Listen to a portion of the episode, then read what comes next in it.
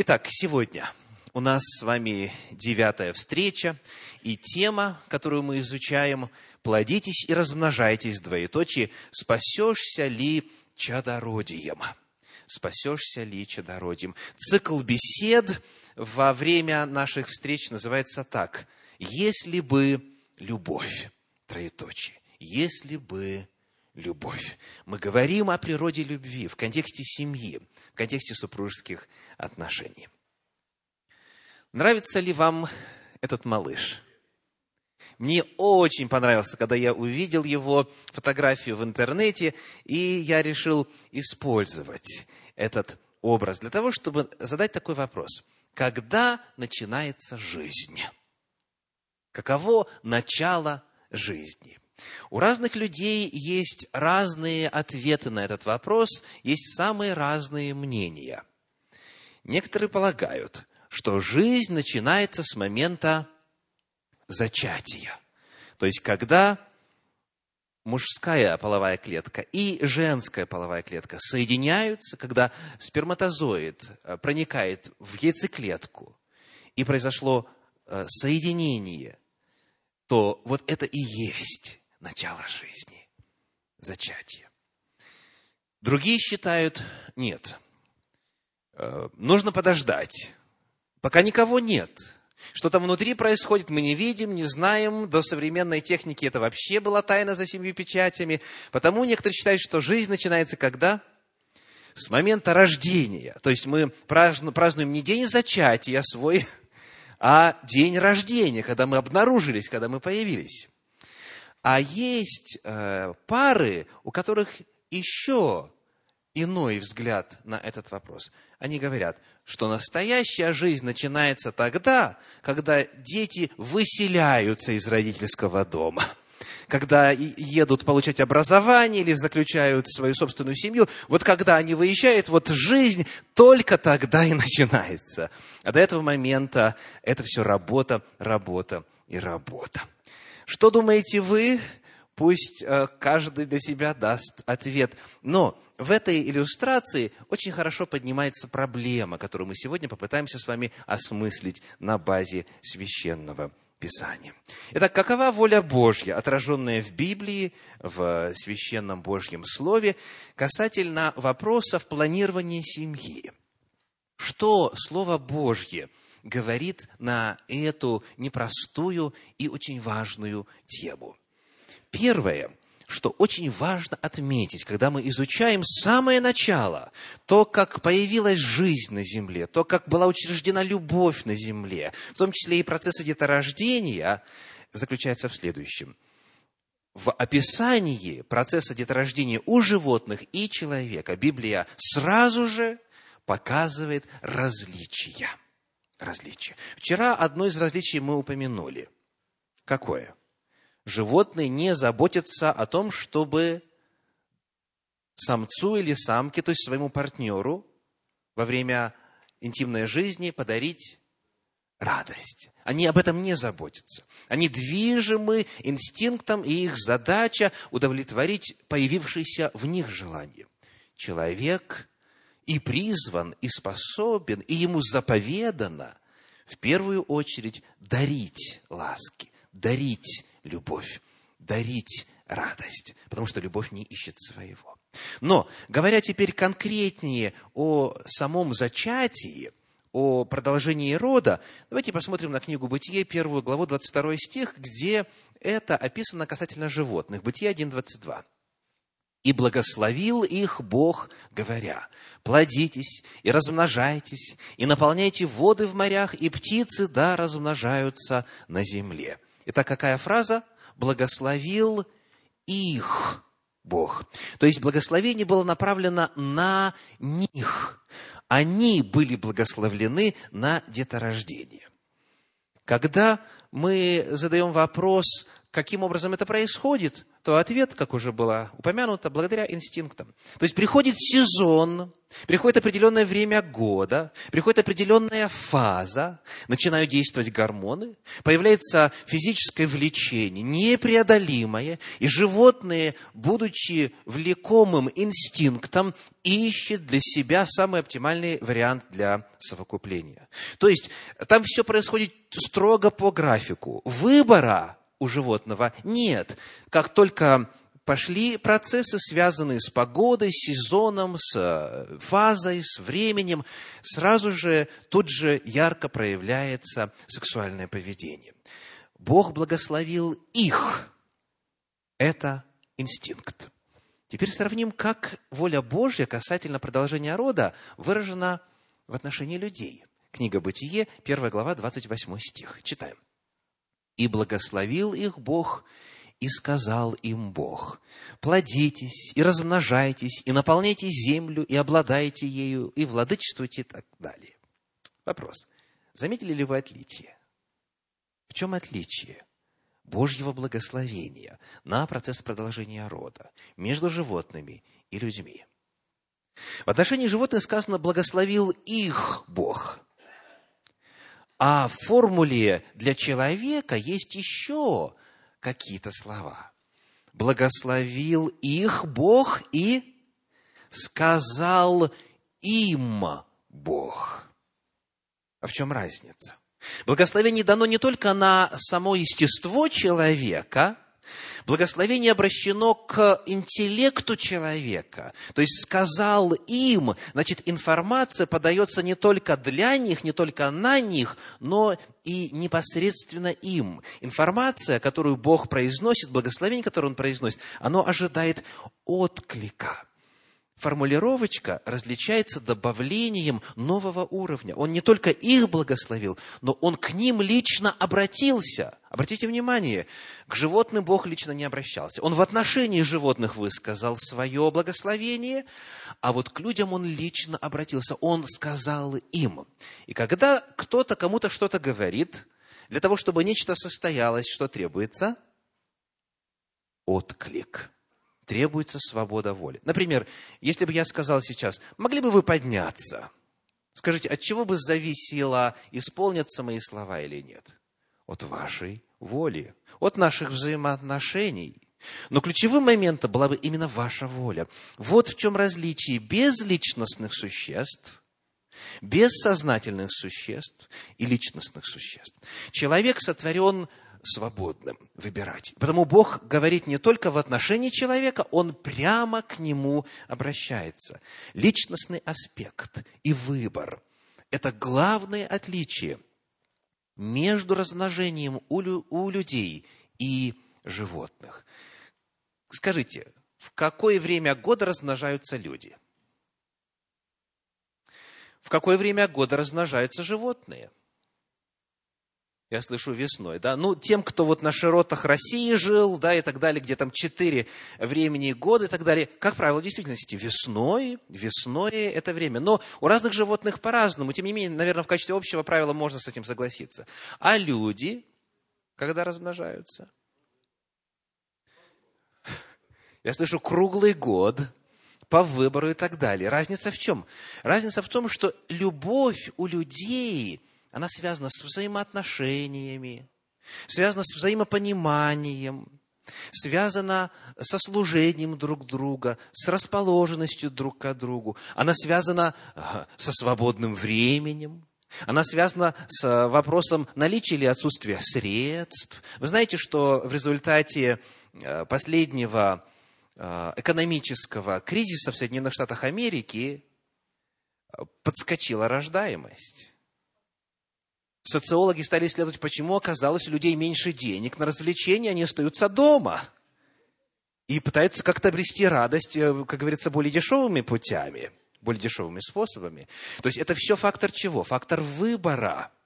Человек принимает решение. Он не действует как машина, он не действует как биоробот. Ему дана воля. Бог благословил их, но этим не прекратил свое действие. Он сказал им. Потому изначально В том, как представлен процесс деторождения у человека в сравнении с животными, мы видим очень важный фактор. Фактор выбора, фактор воли, фактор взаимоотношений. Дальше.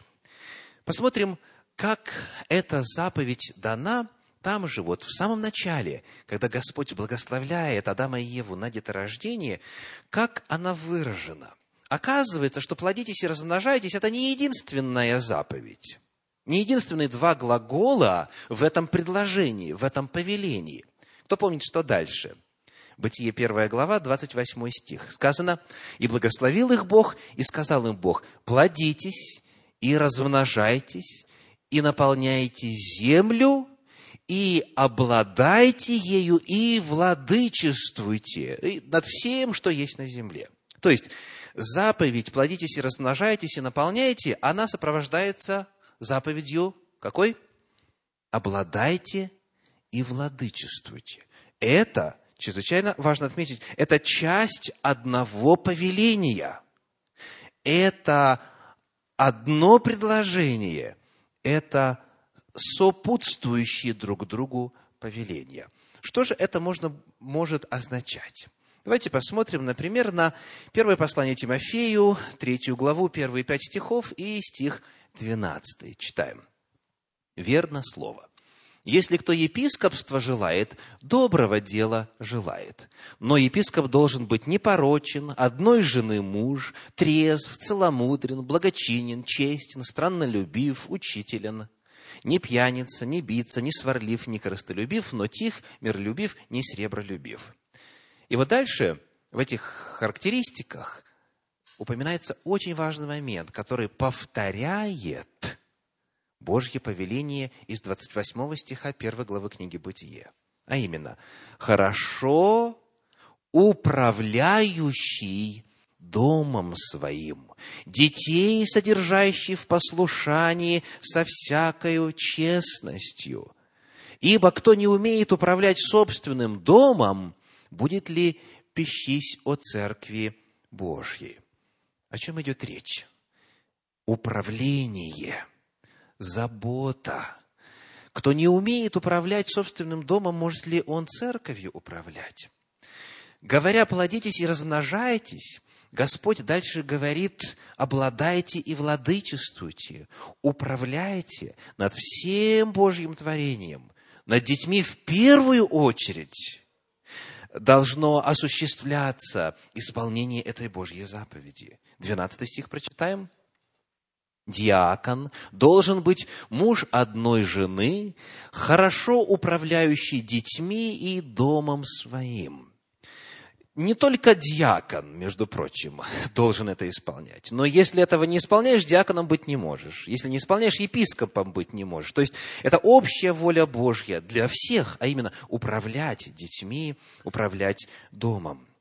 Потому, когда мы смотрим на то, чем сопровождается заповедь «плодитесь и размножайтесь», оказывается, что она идет в комплексе с повелением заботиться, управлять и владычествовать. 1 Тимофею, 5 глава, 8 стих. Еще одно измерение этого вопроса. «Если же кто о своих, и особенно о домашних, не печется». Что значит «не печется»? «Не заботится», тот отрекся от веры и хуже неверного. Владычествовать, обладать, управлять означает в том числе и финансово содержать, заботиться о материальном благополучии, заботиться о воспитании, заботиться о детях своих, о доме своем. Так вот, когда человек вспоминает заповедь «плодитесь и размножайтесь», он, согласно Божьей воле, должен сразу же, тут же вспомнить и другие заповеди, а именно «обладайте, владычествуйте, управляйте, заботьтесь». То есть необходимо сопрягать оба повеления. Это не то, что вот это выполним, а дальше посмотрим, если получится хорошо, не получится, ну, Бог подаст. Нет, нет. Это комплексное решение, очень серьезное решение. Решение, которое должно быть выверенным. Решение, к которому человек должен быть подготовлен. Потому, производя на свет малышей, человек должен вместе с этим и взять на себя обязательства. И одно с другим связано. И на моменте выбора, чем человек отличается от животного. Посмотрим на еще один аспект этой Божьей заповеди. Вы знаете, что если нам нужен ответ на какой-либо серьезный вопрос, то, как правило, он всегда есть в самом начале. Иисус Христос говорил: в начале было вот так. То есть мы всегда туда обращаемся. И оказывается, в этих вот словах очень-очень много содержится, что помогает нам принимать верные решения по любым вопросам. Итак, вновь, Бытие 1 глава, 28 стих. Оказывается, в эту заповедь «плодитесь и размножайтесь» встроен и ограничитель. Вот сразу же, в это первое повеление касательно деторождения людям. Какой ограничитель? Читаем. 28 стих. «И благословил их Бог, и сказал им Бог: плодитесь и размножайтесь, и наполняйте землю». Это все часть того же самого повеления. Итак, вопрос. Что означает «наполняйте землю»? Заселить землю, то есть произвести на свет столько детей, столько людей, чтобы земля была наполнена. Ну и теперь логичный вопрос. Безразмерна ли земля? Ну, конечно, нет. Сегодня специалисты по окружающей среде, социологи, экономисты и так далее, они говорят о том, что если население Земли достигнет определенного уровня, то Земля уже будет не в состоянии поддерживать людей, живущих на ней, с точки зрения ресурсов Земли, вода, пища, воздух и так далее. То есть, даже если мы не возьмем в расчет эти факторы, которые я только что упомянул, но просто вопрос физического размещения, то само по себе это обстоятельство покажет нам, что в определенный момент времени деторождение должно было остановиться. Потому что сказано: плодитесь и размножайтесь. С какой целью? Чтобы наполнить землю. Если я скажу вам, например, возьмите сок на столе и наливайте в стакан, есть ли шанс, что вы когда-то остановитесь? Обязательно. Потому что если задача стоит наполнить стакан, то после наполнения задача выполнена. И все. Это не так, как в той известной рекламе о преимуществе кредитных карточек. Человек зашел в зоомагазин и купил кроликов. Не одного, а двоих, самца и самку. Чтобы детишкам было интересно, чтобы они развивали там свою любовь, заботу и так далее. И вот он их, значит, купил и расплачивается чеком. Выписал чек на определенную сумму, и вот клерк в магазине ему говорит: мне нужно проверить, а ну-ка покажите удостоверение. Вот, вынимает удостоверение, показывает. Тогда совпадает хорошо. I just need to make another call. Мне еще нужно вот этот звоночек сделать, нужно позвонить. Звонит в банк. Потом: я прошу прощения, мне сказали, что нужно чуть-чуть подождать, пока они там делают verification, пока проверяют, все подтверждают.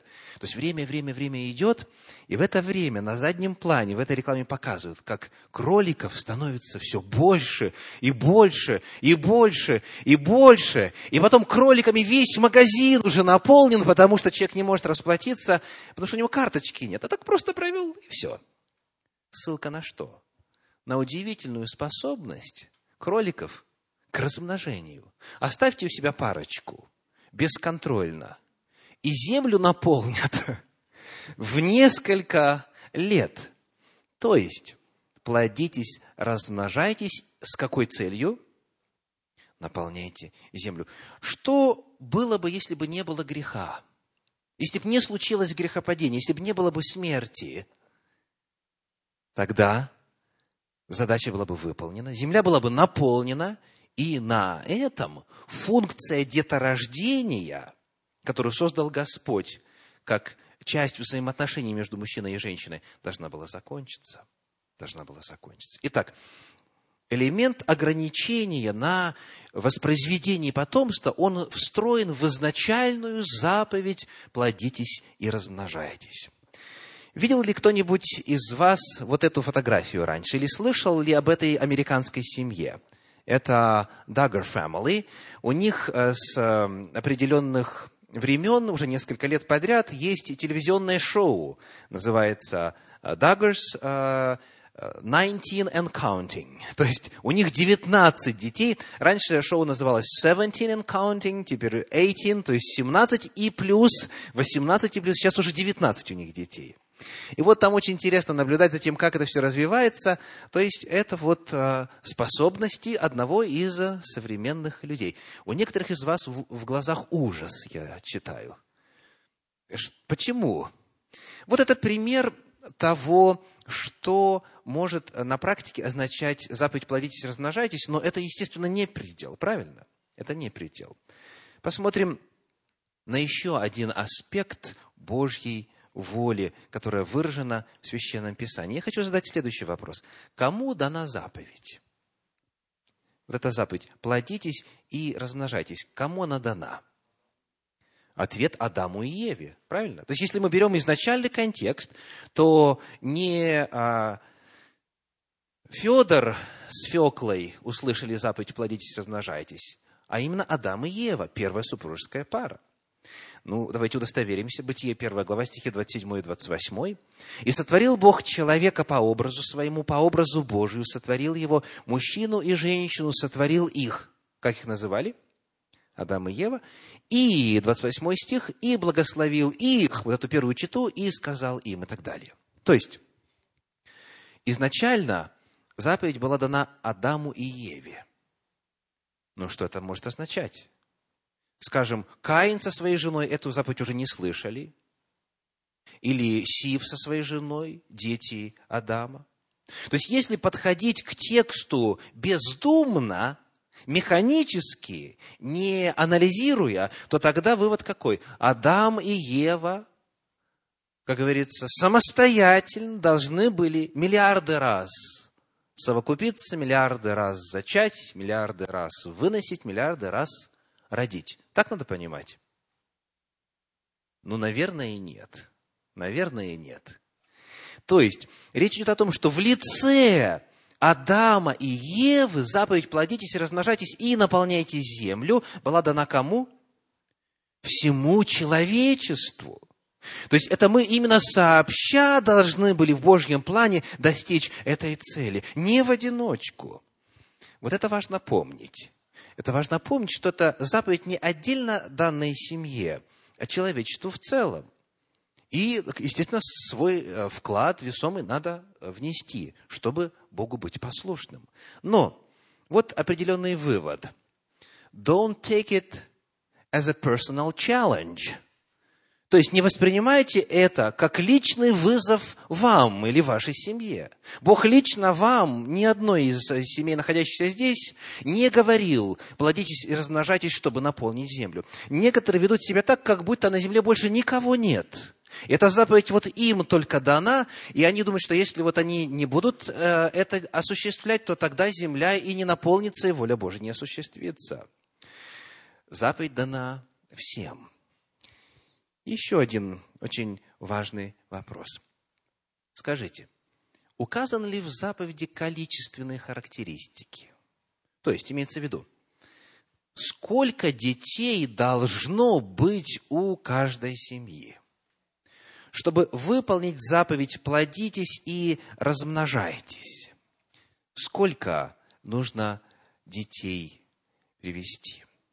Вы знаете, в свое время, когда мой дядя Михаил Георгиевич Олейник совершал служение на Дальнем Востоке и был в то время еще молодым относительно человеком, у них с женою от Господа было 2 ребенка.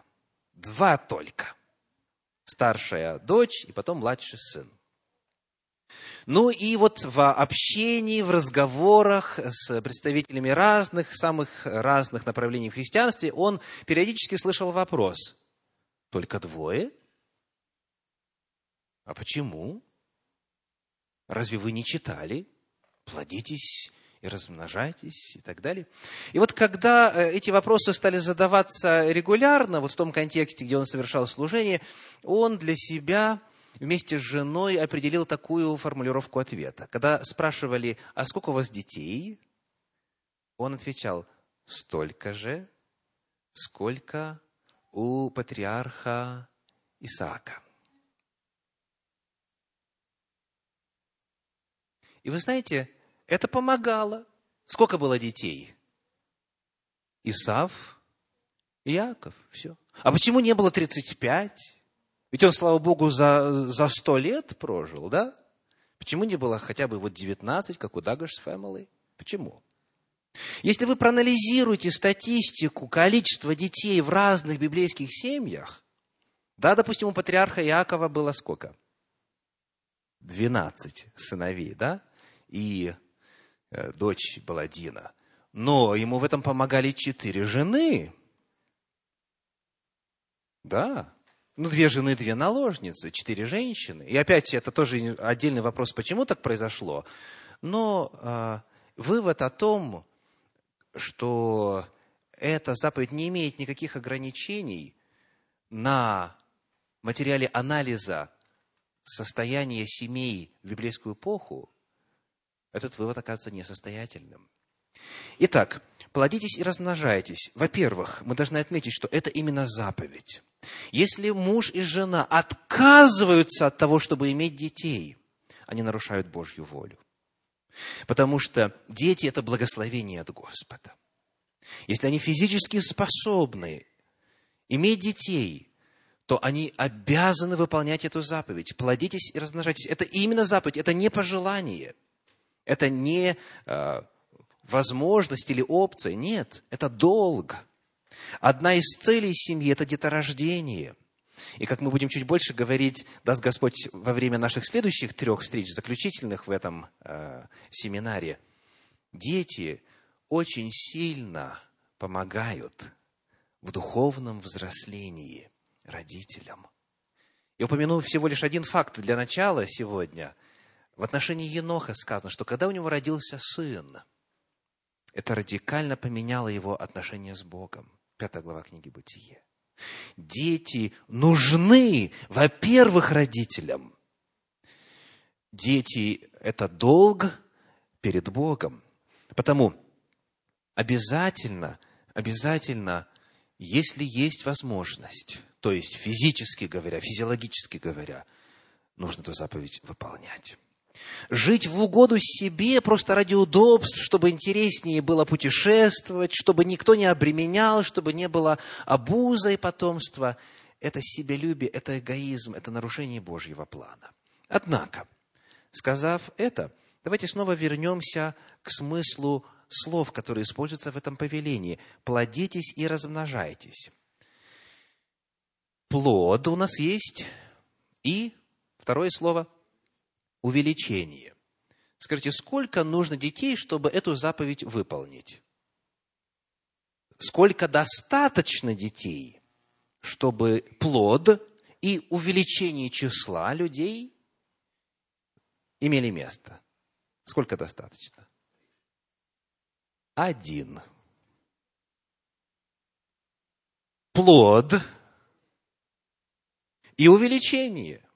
То есть было 2, стало 3. Это больше или меньше? Это больше.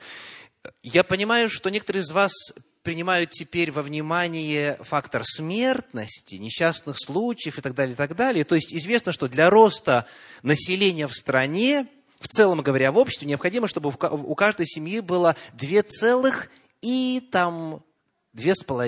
2,3 и так далее. То есть нужно, чтобы было, статистически говоря, в среднем больше, чем 2 ребеночка, чтобы народонаселение росло.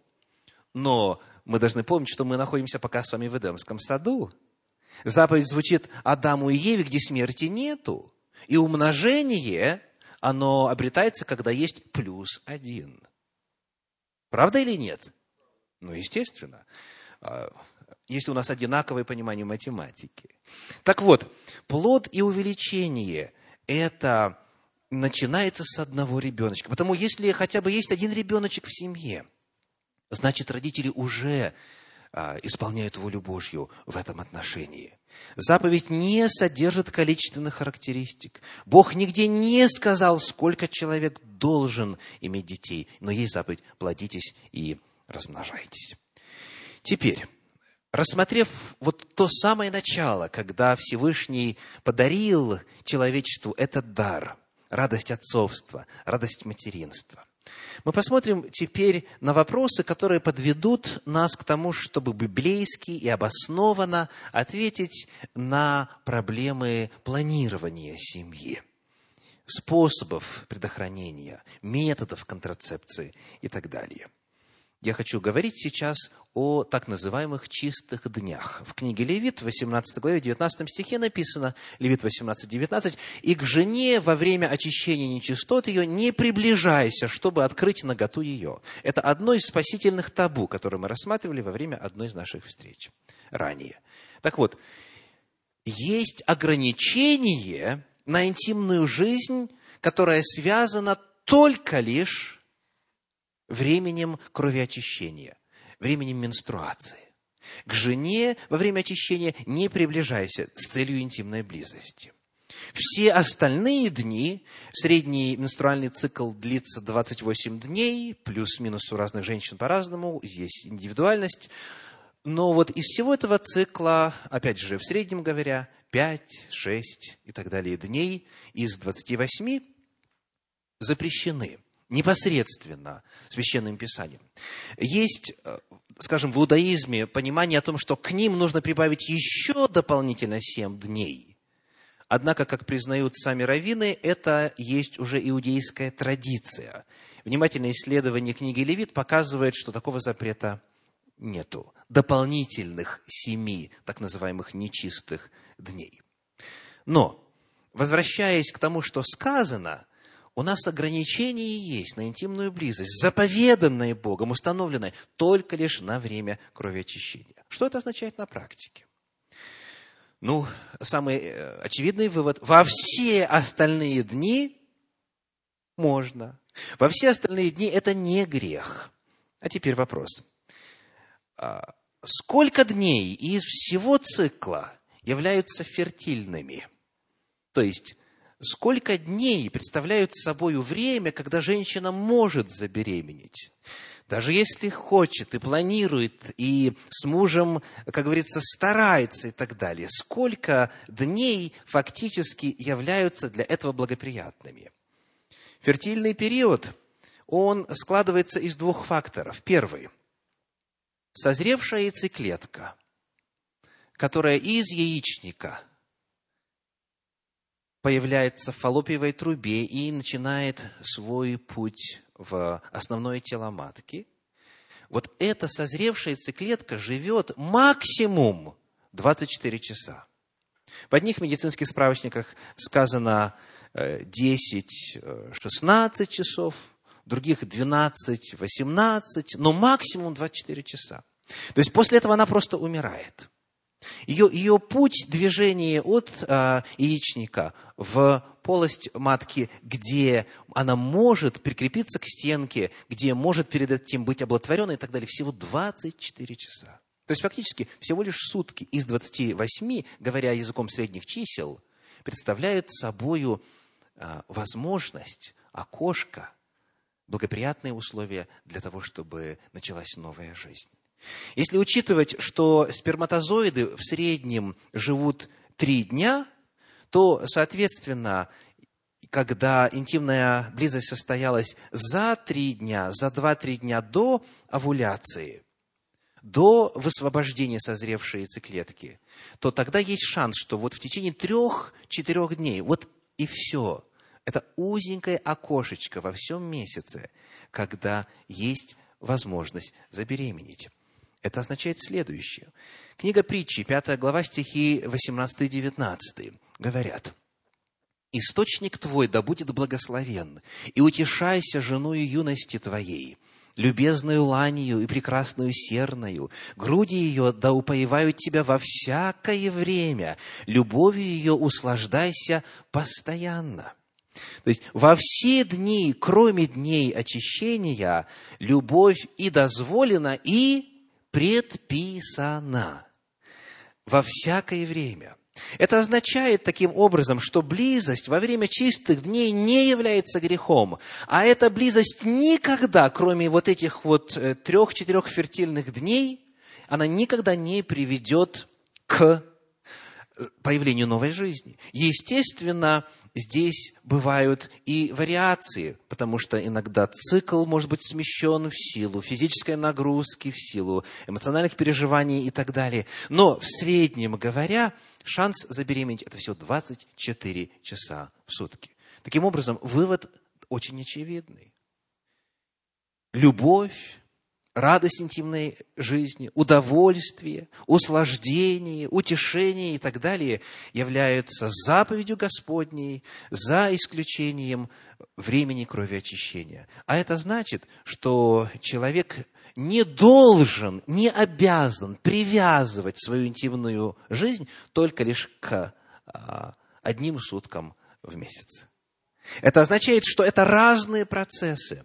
Процесс деторождения и вопрос удовольствия от интимной жизни находятся в разных сферах, и они друг с другом не связаны жестко, исходя из ограничений, которые даны непосредственно самим Священным Писанием. Теперь, многие, кто знаком со Священным Писанием, наверняка вспомнили отрывочек из 1 послания Тимофею, 2 главы, 15 стих. 1 Тимофею 2:15 говорит: «Впрочем, спасется через чадородие, если пребудет в вере и любви и в святости с целомудрием». Какой вывод иногда делается из этого стиха?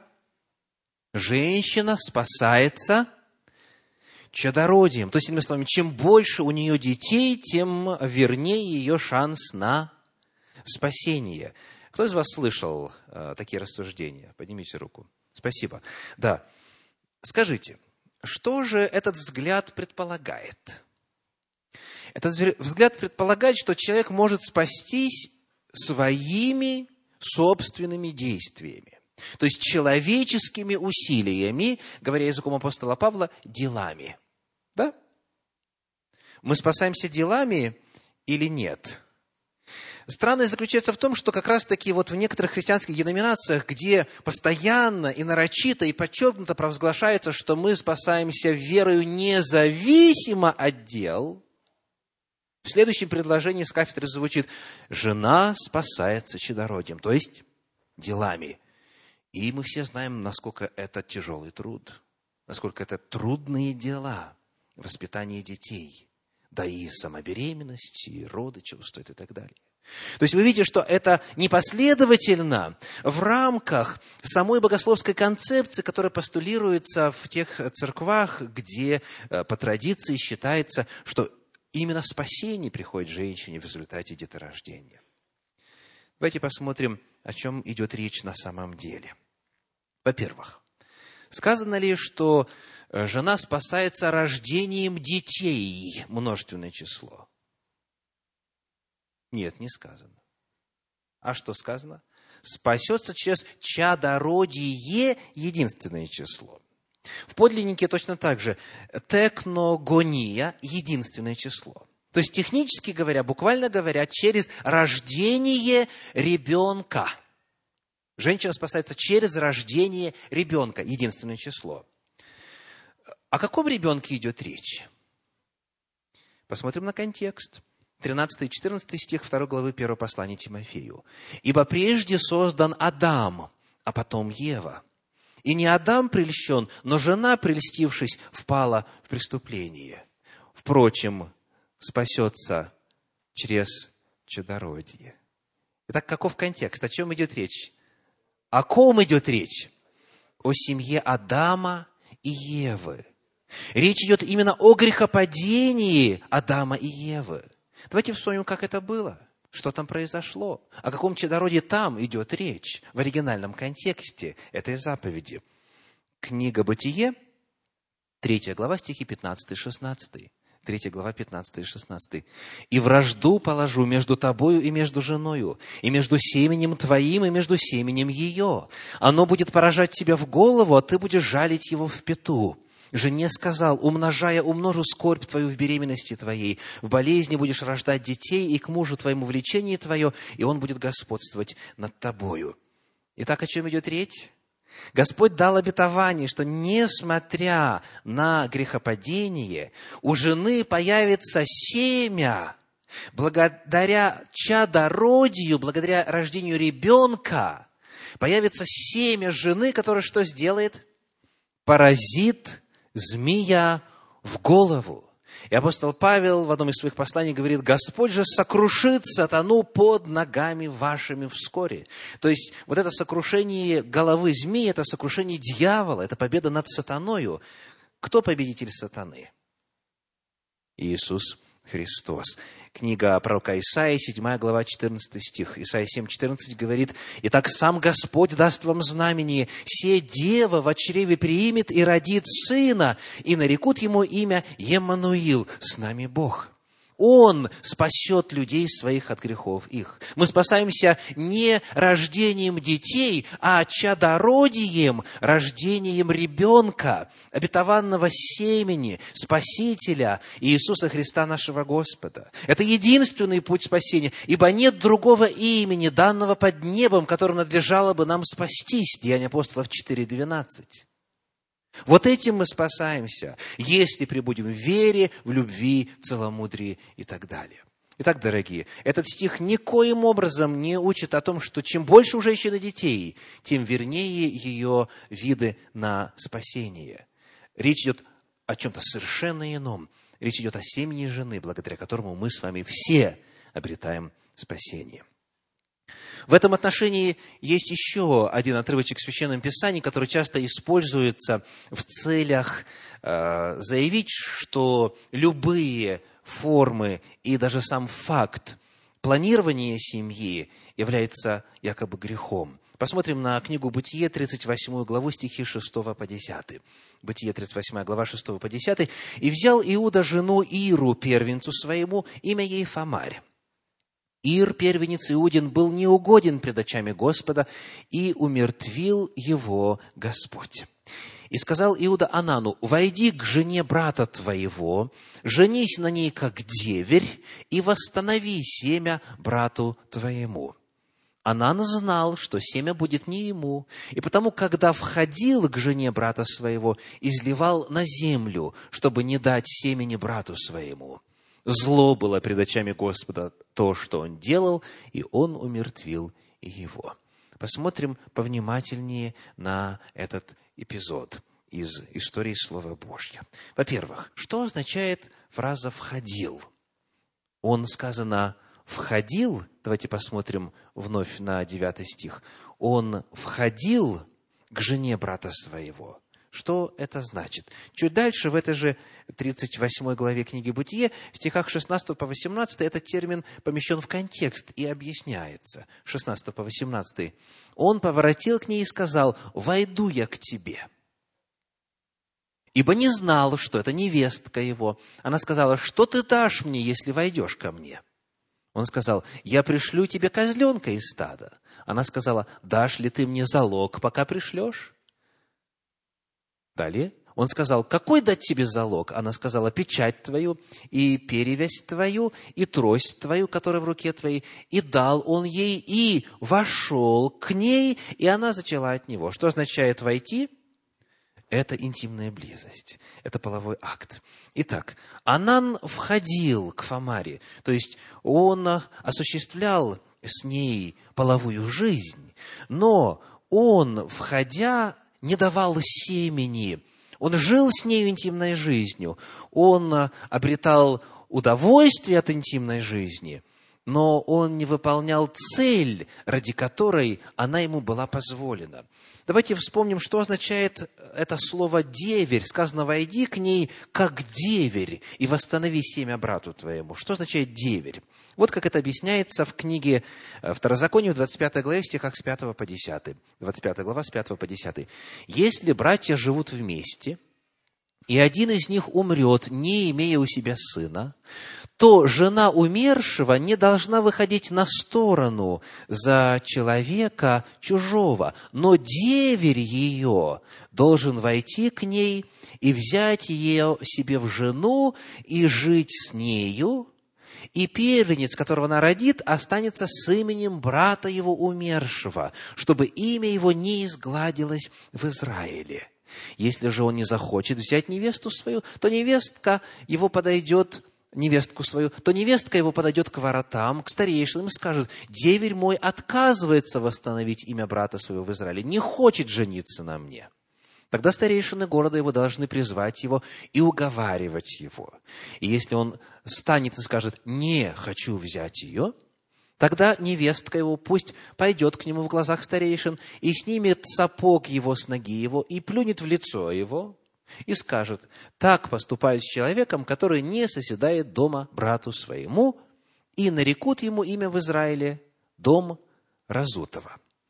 Вот на базе каких правовых законов, постановлений осуществлялось то, что происходило в семье Онана.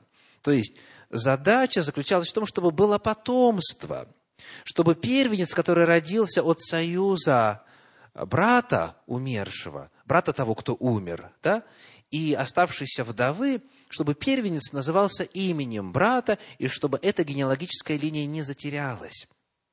То есть цель была именно потомство. Ради этого и по этой причине только лишь Онан имел право быть с Фомарью. Ради этой цели. И это было особенно важно, если мы помним, что в тот период народ Божий ожидал рождения семени, которое поразит змея в голову. И Иисус Христос, Спаситель мира, еще не родился. И потому нужно было проследить и сохранить все генеалогические линии. По этой причине у нас столько много генеалогий в Священном Писании. Для того, чтобы когда придет Спаситель, можно было с уверенностью точно сказать: он сын Давидов, он из колена Иудина, он семя Авраамова и так далее, и так далее. Вот это была цель потомства. Но у брата, оставшегося в живых, был выбор. Правильно? Он мог отказаться и не захотеть выполнить это предлагаемое ему. И чем ему это все дело грозило, этот отказ? Плевок в лицо. Как говорится, вытерся и пошел. И второе – дом Разутого. Оно, естественно, как говорится, humiliating, то есть это унизительно и прочее, но на жизнь, как говорится, не влияет. То есть у него был выбор. Иными словами, если он не хотел Фомарь, если он боялся, там, вы знаете, появились целые околобиблейские виды литературы, которые пытаются объяснить, что же там происходило, почему он не ходил, почему он боялся.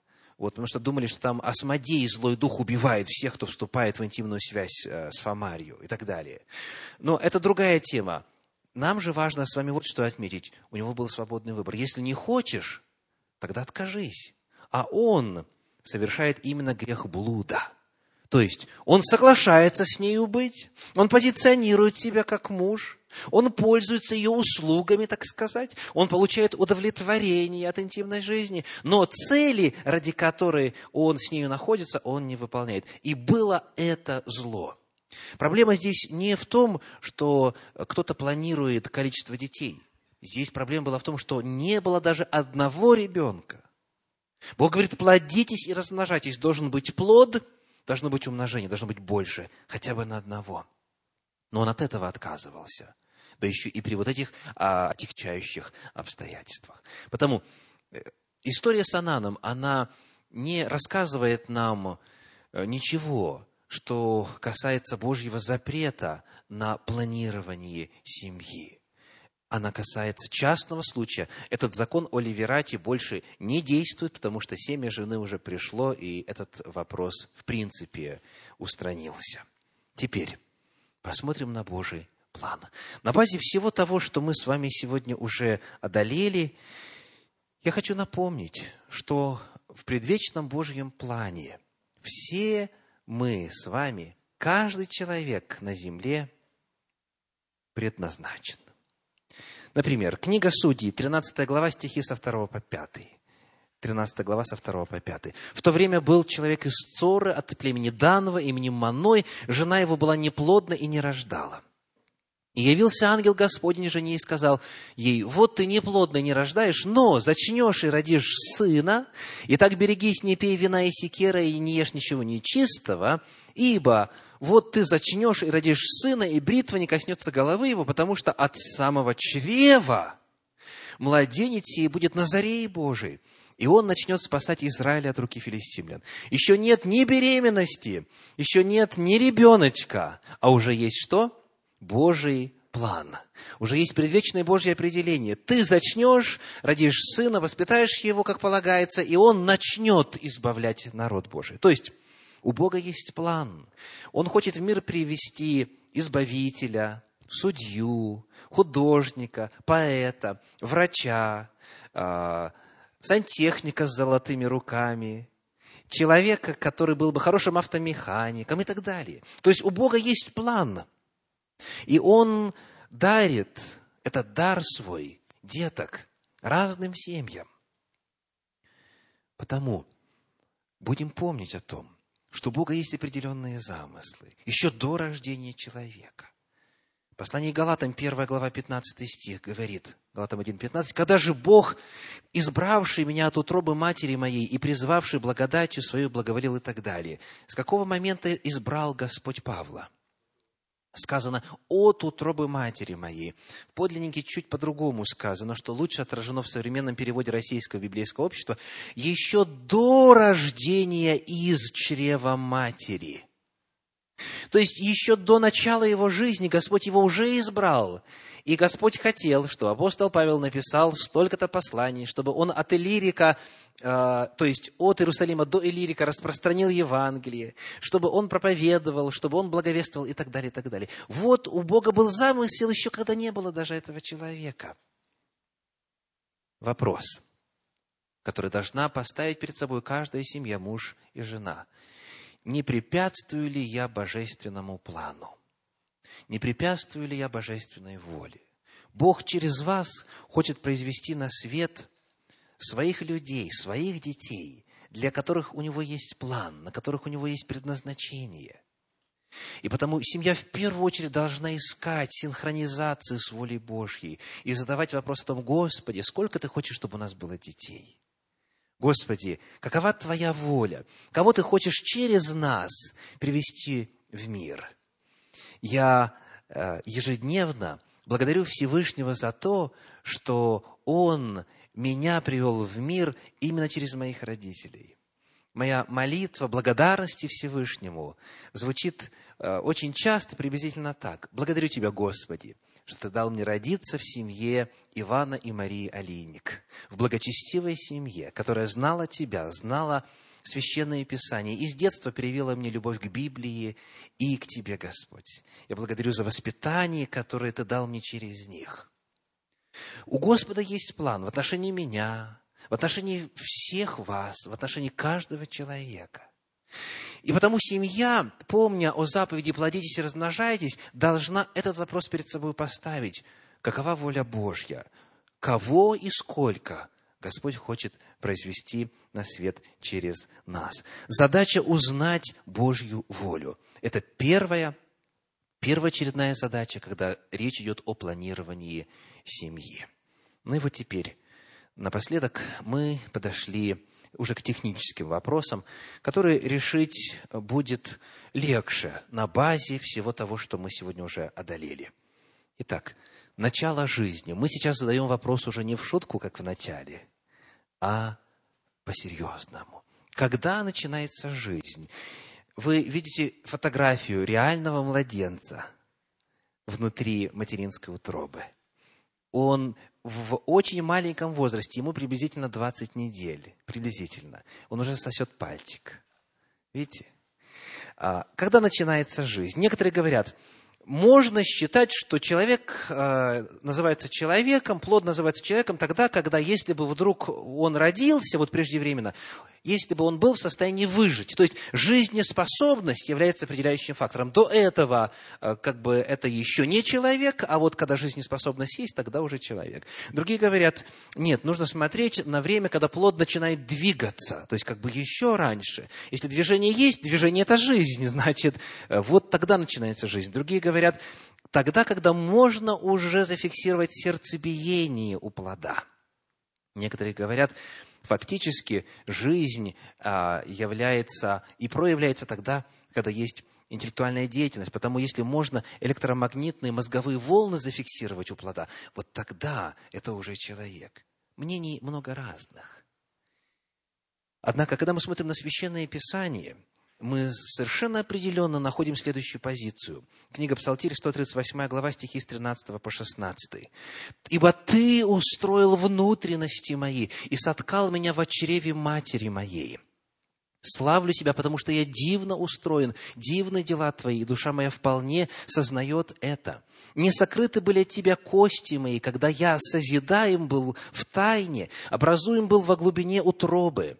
Зародыш мой, видели очи твои. В твоей книге написаны все дни для меня назначенные, когда ни одного из них еще не было». Итак, когда начинается жизнь? В утробе матери. Господь созидает, Господь видит, Господь принимает участие. Книга Иеремии, 1 глава, 5 стих, Иеремия 1:5 говорит: «Прежде, нежели я образовал тебя во чреве, я познал тебя. И прежде, нежели ты вышел из утробы, я осветил тебя, пророком для народов поставил тебя». Кто образовывает во чреве? Бог. «Прежде, нежели я образовал». То есть от самого начала Он образовывает именно пророка Иеремию. Он образовывает именно этого человека. Жизнь начинается с самого начала, с момента зарождения. Книга Иова, 3 глава, 3 стих, содержит в этом отношении еще более удивительную информацию. «Погиб не день, в который я родился, и ночь, в которую сказано, зачался человек». Эти слова говорит Иов, который болен, который соскребает с себя плоть свою, который уже не может больше терпеть. Вот. Но то, что он говорит, удивительно. Он говорит: «Погиб не день, в который я родился», день рождения, «и ночь, в которую сказано, зачался человек». Он говорит о рождении, но еще прежде о зачатии. Итак, человек когда появляется? При зачатии.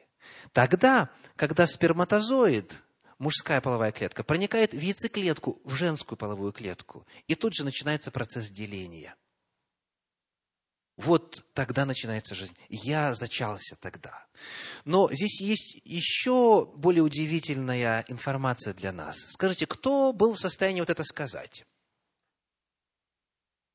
Кто-то ночью сказал: «Зачался человек». Может ли это быть муж или жена? Нет. Очень часто человек уже развивается внутри, а мама даже не знает об этом. Сказать, что сегодня зачался человек, можно только лишь, стало возможно только лишь относительно недавно, когда появился процесс искусственного оплодотворения, когда фактически под микроскопом это можно было увидеть. Но вот тогда, во времена Иова, кто мог сказать «зачался человек»? Только лишь Бог, только лишь Всевышний. И мать, и отец могут не знать несколько дней, иногда несколько недель. А Бог знает. Итак, во-первых, зачатие – это время начала жизни человека. Во-вторых, Господь об этом провозглашает, но удивительнее всего вот что. В подлиннике сказано не просто «человек». Вот как эту фразу передает Российское библейское общество в своем новом переводе. Сказано в эту ночь что? «Зачат мальчик». В подлиннике используется не просто «Адам» как человек, а именно Гебер, лицо мужеского пола. То есть Господь знает и пол, и цвет глаз, и волос, и все, что можно знать о человеке. Он знает наперед, и вот в тот момент, когда клетки соединяются, Он провозглашает: «Зачалась девочка». Он провозглашает: «Зачался мальчик». Вот это Божья позиция. Потому вывод: жизнь начинается когда? При зачатии. Как только произошло оплодотворение, это начало истории существования и жизни человека. Потому любые виды и способы планирования семьи, которые посягают на оплодотворенную яйцеклетку, являются грехом. Любое воздействие на оплодотворенную яйцеклетку есть убийство человеческой жизни. Это не просто фетус, это не просто эмбрион перед этим, это не просто плод, это человек. Человек зачался.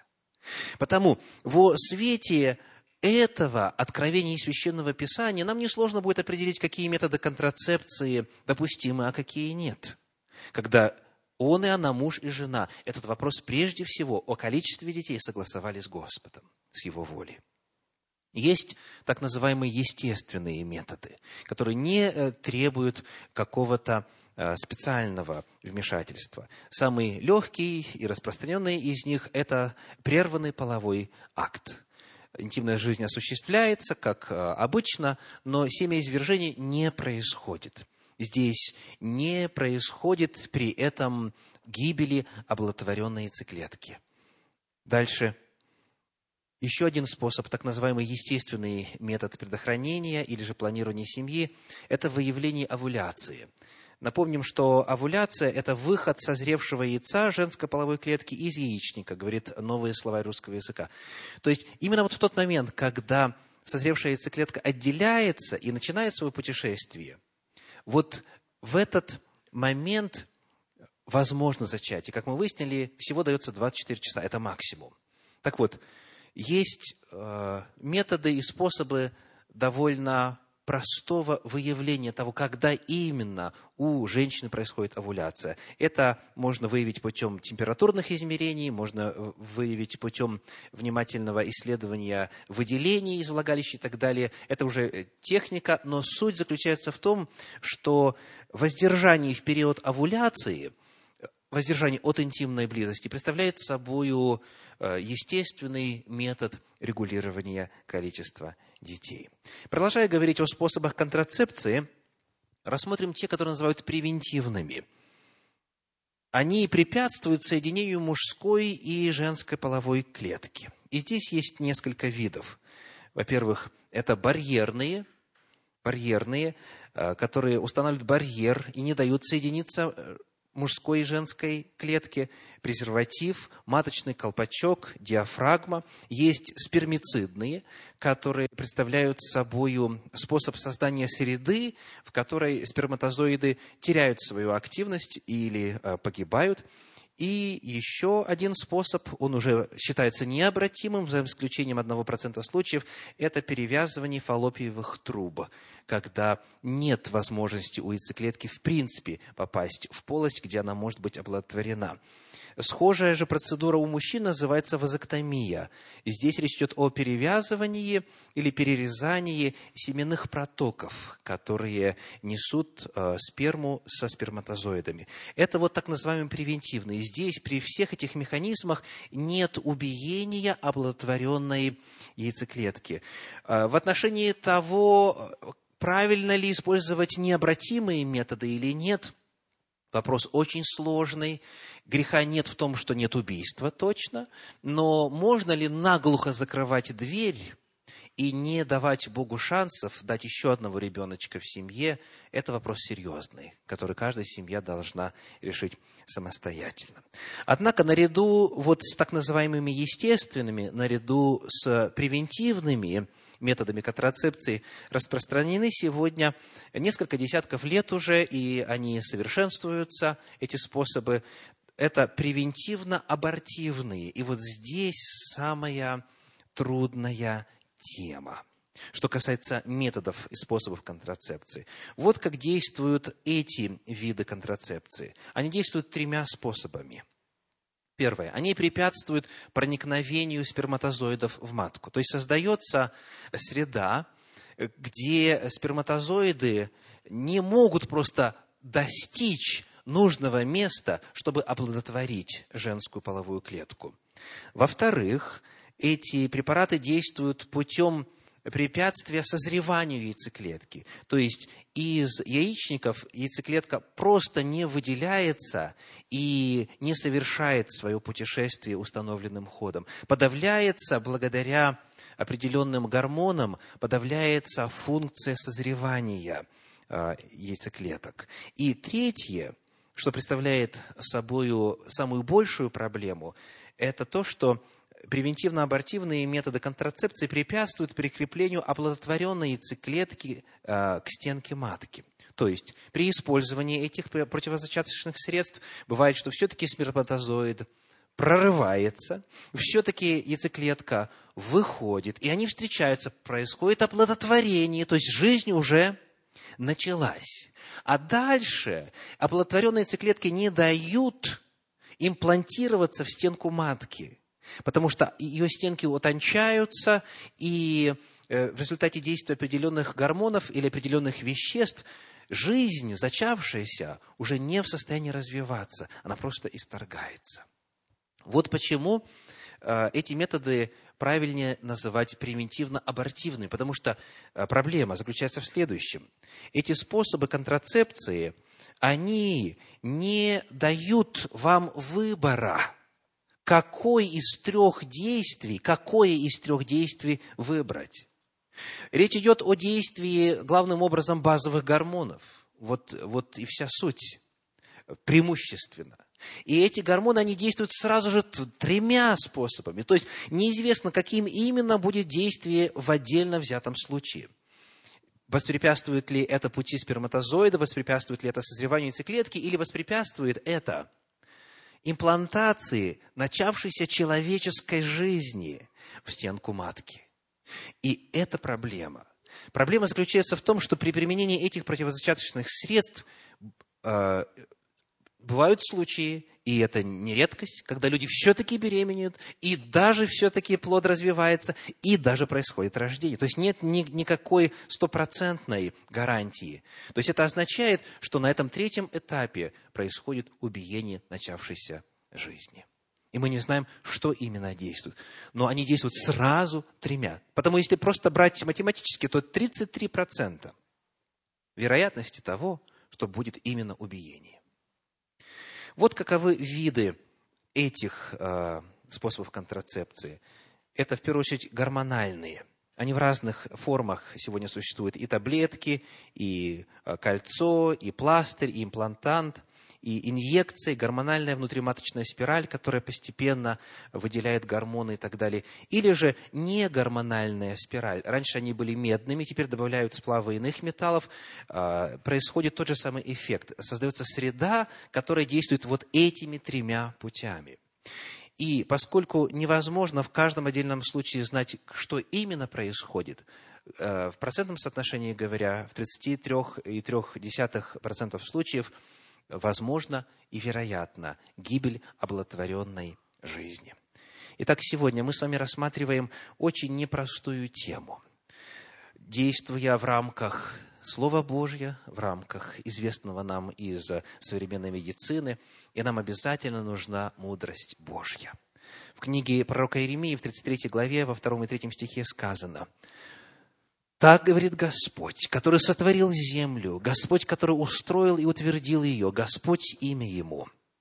Воззови ко мне, и я отвечу тебе. Покажу тебе великое и недоступное, чего ты не знаешь». У Бога есть мудрость.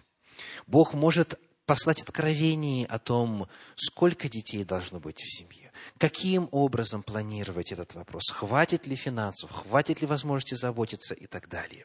У Иакова сказано, послание Иакова, 1 глава, 5 стих: «Если же у кого из вас недостает мудрости, да просит у Бога, дающего всем просто и без упреков, и дастся ему. Потому по всем вопросам, которые представляют собой сложность для человека, у нас есть обетование обращаться ко Всевышнему, и Он обязательно ответит. Он покажет то, что мы не знаем. Он подаст мудрость и даст разумение поступать правильно. Да благословит вас Господь».